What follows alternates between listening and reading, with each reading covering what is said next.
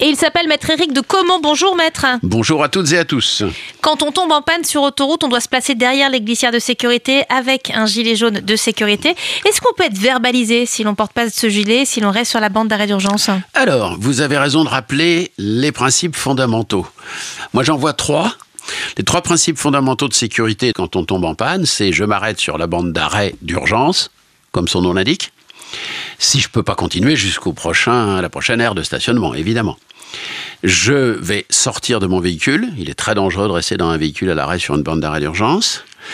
Je vais, avant de sortir, enfiler mon gilet et je me mets tout de suite à l'abri derrière la, barrière, glissières. la glissière de sécurité, précisément parce que si jamais il y a percussion de mon véhicule ou euh, si un véhicule vient mordre sur la bande d'arrêt d'urgence, derrière la glissière de sécurité, normalement, je suis quand même très à l'abri. De ces trois obligations majeures, figurez-vous qu'il n'y en a qu'une seule qui est obligatoire. Sur autoroute. Sur autoroute, juridiquement.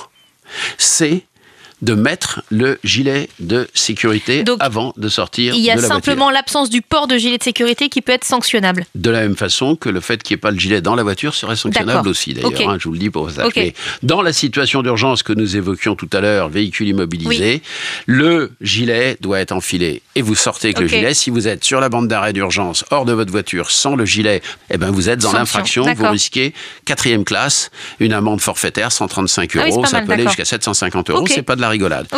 Vous mettre derrière la, la glissière de sécurité, c'est conseillé.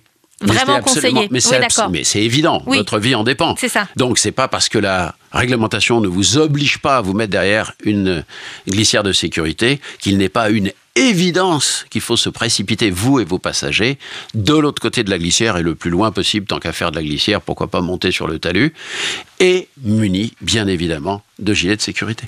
Merci beaucoup, Maître de Comont. Et pour retrouver de nouvelles informations sur nos droits d'automobiliste, il y a votre site internet. L'adresse, c'est maître-2-comont.fr. À bientôt, Maître. À très bientôt.